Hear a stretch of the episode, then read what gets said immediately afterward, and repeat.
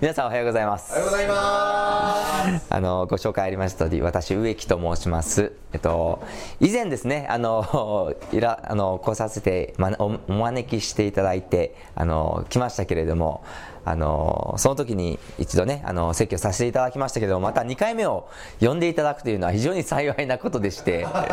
あの、いたまにですね、1回行くともう呼んでくれないんじゃないかと思って、実際に呼んでくれないとこもあるかもしれませんけど、こちらの方は、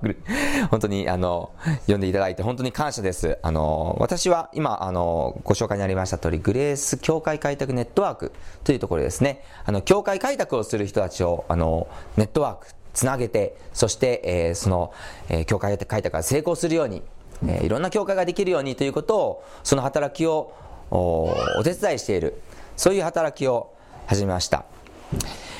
先ほど坂本先生もおっしゃいましたけども、2月に、あの、その前の CPI でもお会いしてますけど、2月の CPI のトレーニングでですね、えっと、坂本先生にあの直接お話しする機会がありまして、その時にですね、坂本先生が非常に面白い方だなと思ったんですね。あの面白い方です。その時あの参加者大体ですね、あの外国人が多かったんですね。日本人そこまでそんなにいなかったんです。でその中でもあの坂本先生のそのキャラというか。あの非常にその熱心にですね、あの聞こうという努力をされてですね、そしてね、いろんな形でですね、あの質問されるんですよ。私にあの個人的にも質問されてて、あのどういう働きしますかとかですね、あと神学的立場でこれどう思いますかとかですね、いろんなことをあの質問してくださって、一体この人は何な、どういう人なんだろうと思ってですね、あの、いい意味でですね、あの、興味を持ちまして、あの、何者かということですね。でもあの、本当にそういう意味で、こういうつながりがあって、え共にその教会開拓、その一つの教会だけじゃないんですね。一つの教会を建てるということは、神様のその国がこの場所で発展する。そして、教会がどんどんどんどん増え広がっていく。その一つの家庭の中にある。というものなんですよね。っていうのはさあの後でもう一度少しお話ししますけれども教会というのは一番初めにユダヤから始まりましたそしてそこから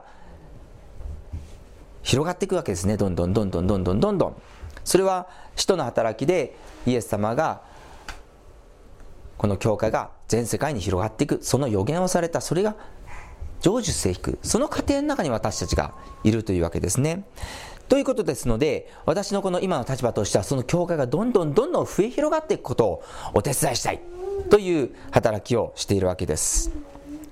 でも教会というのは、牧師というのはですね、実はこの教会を作っていくわけですけども、実は結構孤独なんです。一つの家族で作っていく。そして、核となる仲間が増えてきて、けれども実は牧会者というのは孤独なんですね。ですから、そういう意味でも、牧会者を、牧会をする人たちがつながって、共に励まし合ったり、また共に祈り合ったり、共にそして悩みを聞いてもらったり、たまには愚痴を聞いてもらったりですね、そういう時に、えなれば、私がそういう働きのカタリストとしてですね、え触媒として用いられればいいかなと思います。けれども、この私の働きで教会を見ていくと、本当に神様素晴らしい働きをそれぞれの教会でしていくなというふうに思わされるわけです。このオリーブ教会も、その神様の導きによって作られた教会だと私は信じています。本当にこの1回目来た時に、ああ、この人たち素晴らしいなとの、あの、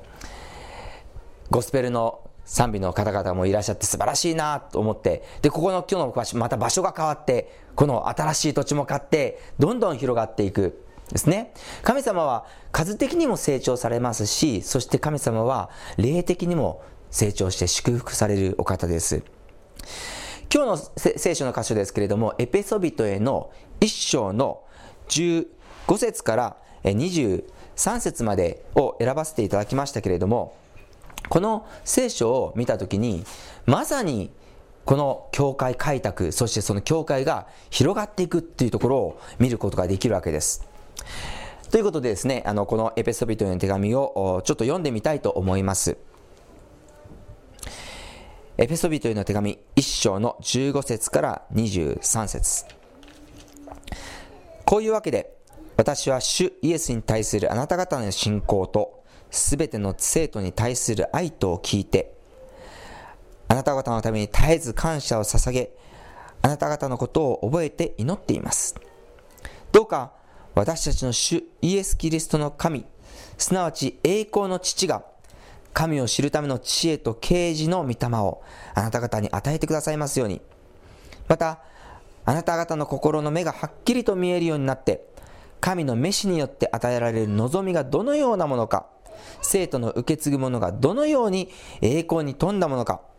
また、神の全能の力の働きによって、私たち信じる者に働く神の優れた力がどのように偉大なものであるかをあなた方が知ることができますように。神はその全能の力をキリストのうちに働かせて、キリストを死者の中から蘇らせ、天井においてご自分の右の座につかせて、すべての支配、権威、権力、主権の上に、また今の世ばかりでなく、次に来る世においても唱えられるすべての名の上に高く置かれました。また神は一切のものをキリストの下に、足の下に従わせ、一切のものの上に立つ頭であるキリストを教会にお与えになりました。教会はキリストの体であり、一切のものを一切のものによって満たす方の満ちておられるところです。一言祈りましょう。すべてのものを従えている天のお父様、あなたを皆を賛美します。今日、小仏沢オリーブ教会で礼拝を捧げ、あなたを賛美し、あなたを皆を高く上げるこの機会を与えてくださったこと感謝します。どうぞ、この御言葉を解き明かすとき、福音を話すときに、あなたの皆が高く上げられますように、このものが低くなりますように、主をどうぞあなたが導いてください。期待して主イエスキリストを見って祈ります。アメン。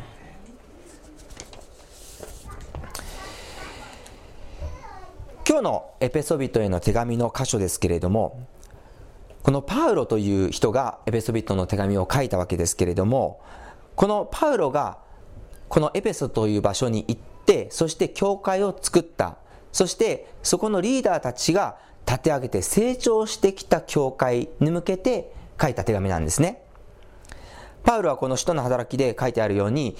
エペソに行ってそこの人たちと議論をしたと書いてあります。ですからここの人たちはよく物事を考え、そして頭のいい人たちだったんですね。で、そこでクリスチャンになる人が生まれて、そしてそこから教会ができて、それが教会、一つの教会だけじゃなくて、いくつもの教会ができていく。それが、そしてそれが広がっていく、そのムーブメントの中で、パウロが、この教会に、また教会たちに対して、励ましの手紙を送った。それが、このエペソビトの手紙なんですね。で、ここでパウロがですね、この一番初めの章で、大体のパウロのお手紙の中で言うのは、皆さん素晴らしいです。感謝してます。神様、あなた方を導いてくださいました。主の皆を褒めたたえます。そしてもう一つは、あなた方のために祈っています。という、この二つ。この二つが、このパウロの手紙の中でよく語られることなんです。このエペスビトの手紙を前半神様の主権の導きの中で非常に神学的に深いことがいろいろ書いてあるんですけれども、その中であなた方教会が生まれました。そして後半では特に、ですから私は神様を賛美して、そしてこの神様に私は祈ってるんです。そういうメッセージを送ってるわけですね。で特にこの15節から書かれている内容というのはパウロの祈りなんですけれどもどういう祈りが書いてあるかちょっと見てみたいと思います16節からあなた方のために絶えず祈りをさ絶えず感謝を捧げ、あなた方のことを覚えて祈っています。どうか、私たちの主イエス・キリストの神、すなわち栄光の父が、神を知るための知恵と啓示の御霊をあなた方に与えてくださいますように、神様のことをよく知ることができる精霊をあなた方が皆さんに与えてくださいますように。そして2番目、またあなた方の心の目がはっきりと見えるようになって、神の召しによって与えられる望み、神様の与えられる望みがどのようなものか、どういうもの、どういう望みをあなた方に与えられているのか、そして生徒、クリスチャンの受け継ぐものが、クリスチャンが与えられて、私たちが引き継いでいくものが、どのように栄光に富んだものか、また、神の全能な働きによって私たち信じる者に働く神の優れた力、神様の力がどんなに優れたものであるか、偉大かをあなた方が知ることができますように。パウロがここで祈っているのは、このクリスチャンに対して祈っているのは、教会ができました。素晴らしい教会です。だから、この教会がどんどんどんどん大きくなって、数にも成長して、何万人というクリスチャンができて、このエペソの町を満たしてください。という祈りではなかったんです。ここで特にパウロが祈ってるのは、教会が増えますようにではなくて、教会にいるあなた方が神様をよく知ることができますように。神様が与えるこの知恵、そしてイエス・キリストを知るこの啓示をあなた方が深く知ることができますように。その精霊の御霊を与えてくださいますように。そして、この神様が与えられているこの御言葉の素晴らしさ、福音の素晴らしさが、どんなに優れたものか、どんなに偉大なものか、どんなに神様が素晴らしいお方かを、あなた方がよーく知ることができるように。そういう祈りを捧げてるんです。そしてパウロはそのために絶えず祈ってるよ。あなた方のために絶えず祈ってるよ。それがこのパウロの最初のメッセージなんです。教会開拓をした時に牧師また教会開拓者の一つの夢というのはこの教会が大きくなるように。っていうところですね。どの教会であっても大きな教会になっていっぱいの人が来るように。それは現実的にこの教会が祝福されてほしい。っていうのもありますしまたは実際的に経済的な面で来ないとちょっと大変になっちゃう。っていうのもありますね。それはもうどうどう見ても牧会者の現実的な側面です。それは致し方ないことです。けれどもそれさえも神様は満たしてくださるということを私たちは歴史を通して知ってるわけです。けれどもそのような現実的なものよりもパウロが祈ってるのはクリスチャンになった人またはクリスチャンになる人教会に集っている人の霊的な成長なんですもっと深くこの御言葉がよく知るようにもっと深くキリストによって変えられるように一人のクリスチャンとして成長するように神様との関係がもっともっと親密な関係になるようにそのように求めてるんです。私たちのこの教会を開拓する時または教会開拓している教会に集っている時また教会開拓じゃなくても教会に集っている時どういうような姿勢を持っているでしょうか？クリスチャンとして霊的な成長と考えた時にどういうものを思い浮かべるでしょうか？もしかしたらあんまり考えることがないかもしれません。毎週日曜日教会に行って10時半からの礼拝に出て12時に終わってあ今日も僕先生のお話が良かった。心に響きました。でお家に帰ってそしてまた日常に戻って月曜日から土曜日まで過ごしてって、そしてまた日曜日に戻ってきて、10時間半からの礼拝に始まって、で、僕先生のいい話を聞いて、ああ、よかったです。それはもう毎週毎週毎週毎週続いていく。そして、いつの間にか10年経ち、いつの間にか20年経ち、いつの間にか、ああ、天国のこと考えようかな、という時になってしまう。そこに、このパウロが言っている霊的な成長っていうのはあまりないのかもしれません。けれども教会の目的というのは神様を知ってもらうことそしてイエス・キリストの福音を知ってもらうことそれだけじゃなくて知るだけじゃなくてそれを私たちが深く味わうことなんですね。そして深く味わうことで私たちが満たされる。もっともっと神様のことを感謝することができる。もっともっと神様のことを知りたいと思うことができる。もっともっと神様のことを賛美したいと思うことができる。それが教会の大きな役割なんです。私のある尊敬する人がこう言ってみました。福音を知って福音をキリストのことをよく深く知るっていうのはまるで美味しいステーキのお肉を食べるようなものだ。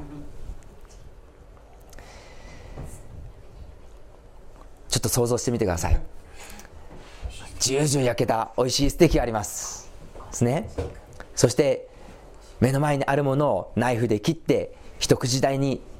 切ってそしてこの目で見てああ美味しそうだな。この焼けてる肉汁の匂い。そしてこの色。ミディアムかミディアムレアか分かりませんけれどもお好きな色を想像してみてください。そしてこの温かさ。今からお口の中に入れるよ。食べます。そしてこれがステーキの醍醐味です。一口噛むと肉汁がジュワーって出てくるわけです。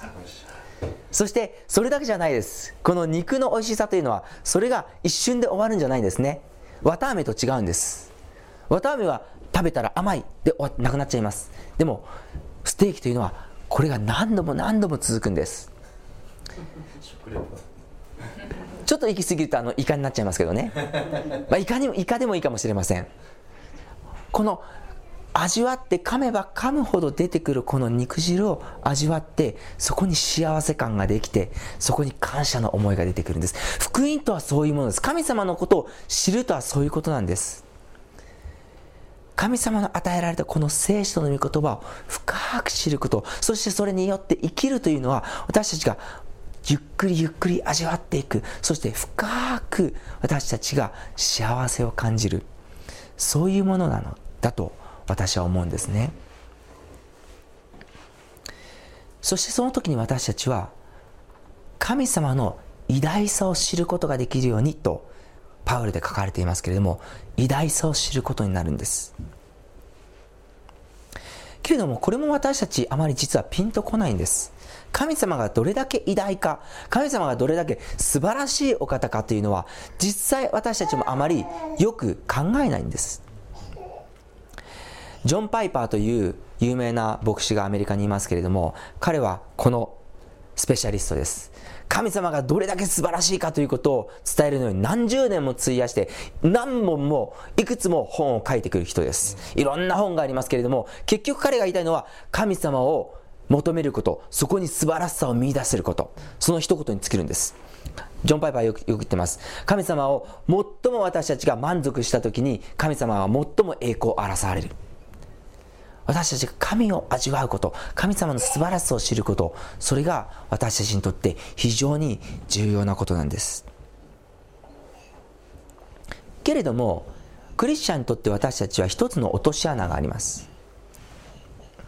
クリスチャンになると私たちはちょっといいクリスチャンになるとちょっとグレードアップすると神様素晴らしいっていうよりも自分が素晴らしいと思っちゃうんです。ノンクリスチャンの人が新しく教会に来てですね、あ、この人ちょっと新しい聖書知らないからちょっと聖書の場所調べて教えてあげようと。牧師先生が話してるこの聖書の箇所わかんないからちょっと開いて見せてあげようと。歌歌ってるのわかんないからここですよって教えてあげよう。なんかいい人のように、自分が役者のようにいい人のように振る舞ってしまうんですね。または聖書を読んで毎日デボーションして、あ、俺ってやっぱ毎日デボーションしてるから素晴らしい。毎日祈ってるから素晴らしい。祈ってない人を見るとああまあまだまだだなと思ったりするわけですね。でもそれは神様の素晴らしさを褒めたたえてるんではなくて自分のディサプリン自分がよく習慣ができたものを自分自身を褒めたたえてる。自分こそが素晴らしいと思ってしまっていることなのだと私は思うんですね。今日の説教タイトルで神様を再び偉大にする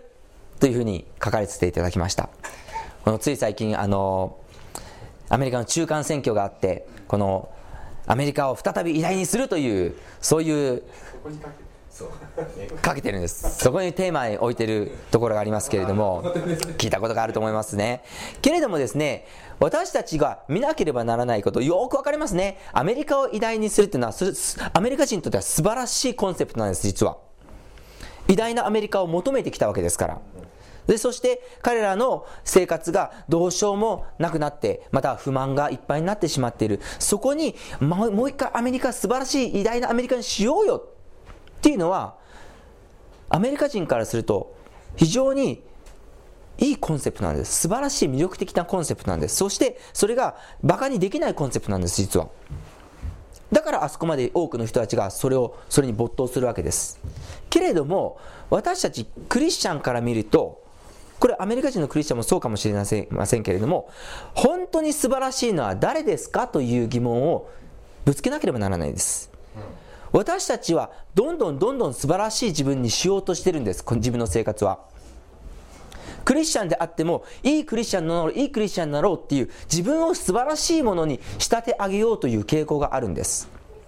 けれどもジョン・パイパーが言っているように私たちは自分を素晴らしくするんじゃなくて、神様自身、再び素晴らしくするんですけど、もうすでに素晴らしい神様を賛美するべきなんです。パウロが言っていることも、神様の素晴らしさがどういうものであるかを皆さんよく知ることができますように、そこに祈りがあるんです。私たちはつい自分が素晴らしいものだとしてしまう。けれども、いやいや、そんなものではない。神様こそが素晴らしいお方なんです。それをもう一度知らなければならないんです。けれどもじゃあなぜ私たちは自分のことをそんなに素晴らしいと思ってしまうんでしょうか？なぜ教会にいても神様が素晴らしいと言わずに自分が素晴らしいもののように振る舞うんでしょうか？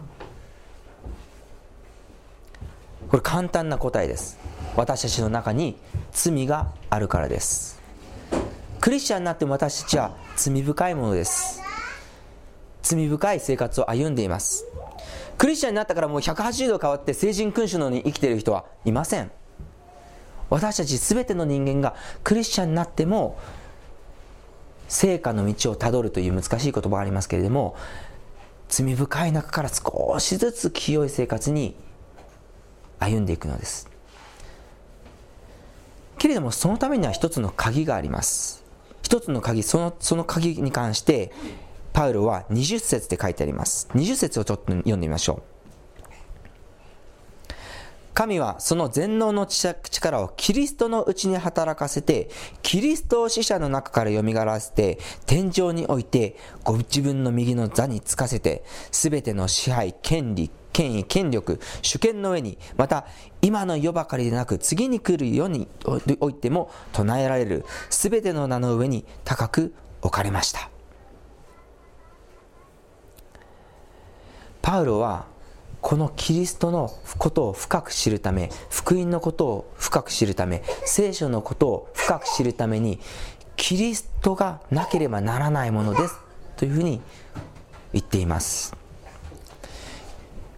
神様は完全なお方です。けれども人間は不完全なものです。聖書が言っている一番大きなテーマは神様は完全です。私たちは不完全です。そして私たちは神にはなれません。けれども神は完全であるものを求めています。それができないために神はイエス・キリストをこの世に送りました。そして完全に神であり完全に人間であるイエス・キリストが全く罪のない生活を人生を生きてけれども全く最悪の罪人として捕らえられ死刑の判決を受けそして全くの罪人、極悪人のような仕打ちを受け、唾をかけられ、そして鞭で打た打たれ、十字架、重い十字架を背負って丘の上まで登らなければならなくなり、そしてその自分の背負った十字架で釘打たれ、そして十字架にかかって死にました。完全なる神であるお方が、完全な極悪人のような仕打ちを受けて死んだんです。そして死んだだけではなくて3日目に死を打ち破ってよみがえられました。それを信じることによって私たちはこの罪を許されてイエス・キリストが身代わりになったその罪を許されて私たちは神が見た時に罪人として見るのではなくてまるでイエス・キリストを見るように正しいものとして見てくださるんです。それを信じること。それを通さなければ私たちはこのイエス・キリストの深い真理を知ることはできないんです。イエス・キリストこそが私たちのために死んでくださったから、イエス・キリストこそが私たちのために復活してくださったから、だから私たちはこのイエス・キリストのその愛を知り、神の素晴らしい偉大さを知り、そしてこの偉大さをステーキを味わうように深く知ることができるようになるんです。イエス・キリストこそが私たちがこの深い真理を知るための鍵なんです。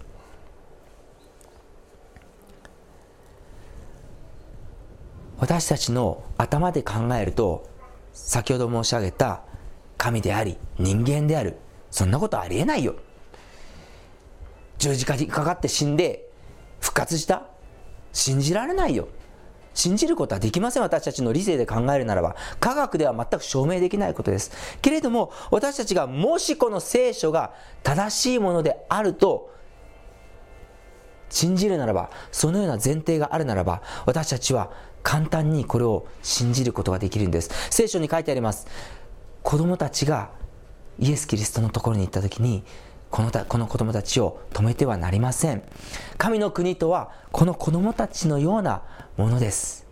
純粋にイエス・キリストのことを信じて純粋にイエス・キリストを愛する。そのような人こそが神の国に行くのです。そのような人こそがこの聖書の深い真理を知ることができるんです。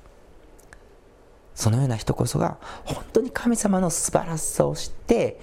神様素晴らしいすごいという賛美に導かれるんです。神様は私たちに目を与えられました。そしてその目は閉じる目ではなくてパウロが言ってるように開く目を与えられました。そして神様は目を開かせてくださるんです。それによって私たちが神様の偉大さを知ってその開かされた目によってイエス・キリストの福音の素晴らしさを知ることができるんです。神様の与えられる素晴らしさというのは私たちにとっては計り知れない宝物となってくるんです。けれども私たちはそこで神様の素晴らしさを知った。イエス・キリストが私たちに死んでくださった。やったハッピーで終わるわけじゃないんです。20えー、21節ですね、ごめんなさい。21節、もう一度読みたいと思います。このイエス・キリストの復活によって、そのイエス・キリストの支配があります。その支配がどこまで続くか。すべての支配、権威、権力、主権の上に、また、今の世ばかりでなく、次に来る世においても唱えられる、すべての名の上に高く置かれました。そしてそれを教会の体であり、教会を一切のものとされて満ちておられる神であるとパウロは言っています。ポイントは、この世だけではなくて、次に来る世です。教会というのはこの地上のものです。けれども、教会というのはこの、この世で終わるものじゃありません。教会というのはこの世にあるもの、そして次の世にあるもの、この世が終わって私たちが天国と呼ばれるそこの場所に行くための橋渡しの場所なんです。私たちがこのイエス・キリストの素晴らしさを知ったこと、それがここの現世で終わり、よかったねって終わるものじゃないんです。それだけじゃなくて、それよりももっとすごいものが天国、私たちの待ってる次の世において備えられてるんですよ。それを伝える使命を教会は持ってるんです。ですから私たちは、この世だけだけでは終わる人間では終わるものではないんです。これは、この世の宗教との大きな違いです。この世の宗教というのは非常にこの現世の利益というものを重視しますいわゆるご利益宗教ですお金をよく捧げたらこれがもらえますよこれを信じたら健康になりますよ。素晴らしい宗教はいっぱい多くあると思います。私はそのそれらの宗教を完全に否定するつもりはありません。けれども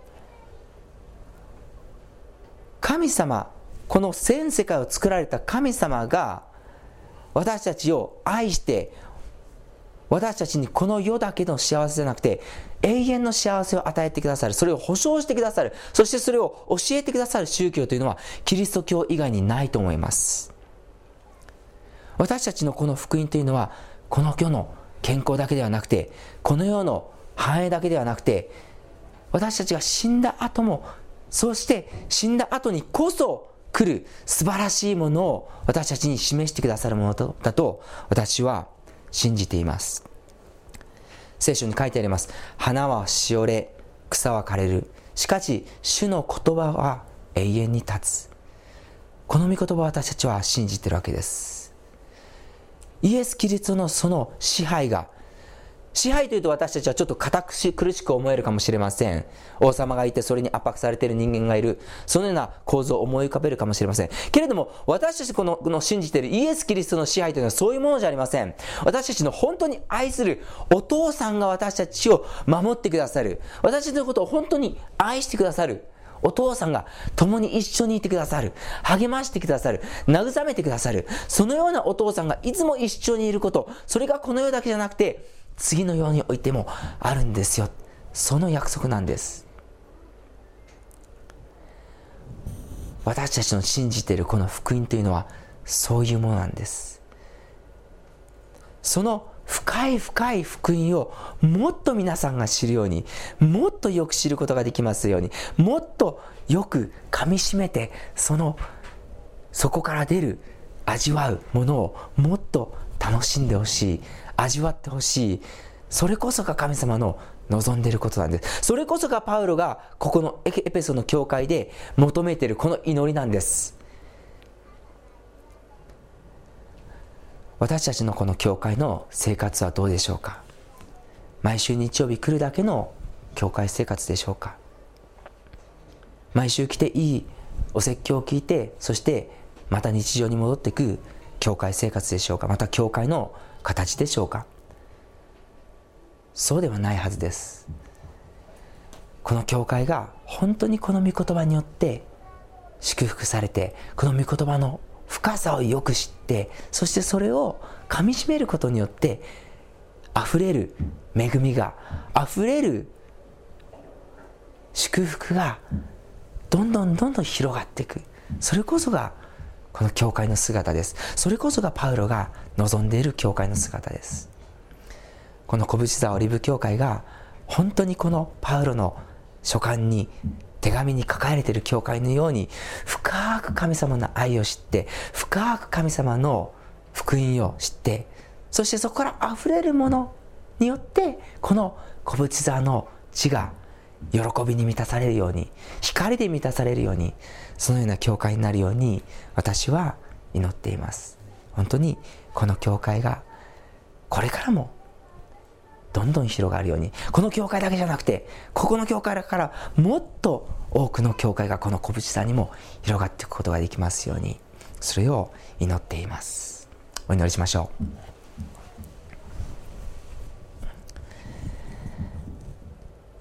のお父様あなたの皆を賛美いたします。パウロのこの励ましの手紙ありがとうございます。エペソの人々エペソの教会にこの書いた手紙が本当にあなたが与えられたこの祝福に感謝していることそしてその祝福を励ましているその手紙をありがとうございます。それは単に教会が幸せになってる教会が数として成長しているではなくて本当にあなたのことをよく知る教会そこによって喜びにあふれる教会になっているその願いがあることをありがとうございます。そしてその真理がこの喜びの教会の真理が今も伝えられていることありがとうございます。ですからどうぞ神様この小淵沢オリーブ教会がこのキリストの福音の真理によって励まされキリストのその奥義の深さを知ってそこに喜びを覚える。そしてそこに賛美を覚える。教会でありますように。そしてこの教会がこの教会で終わるだけじゃなくてどうぞこの小淵沢の地にもっと多くの枝教会が生まれこの小淵沢という地がそしてこの日本の地が福音に満たされる。そのような一つの場所となりますようにどうぞ祝福してください。この教会に集まる人々をあなたが愛し祝福で恵みで満たしてくださいますようにお願いします。感謝します。あなたに全ての栄光を捧げます。あなたが高められますように主イエスキリストの皆によって祈ります。アーメン。小淵沢オリーブ教会には聖書の言葉を多くの人に届けるためのさまざまなビジョンがあります。あなたもこの働きに参加してみませんか？献金はこちらのアドレスにて受け付けています。口座振込またはインターネット送金サービスに対応しています。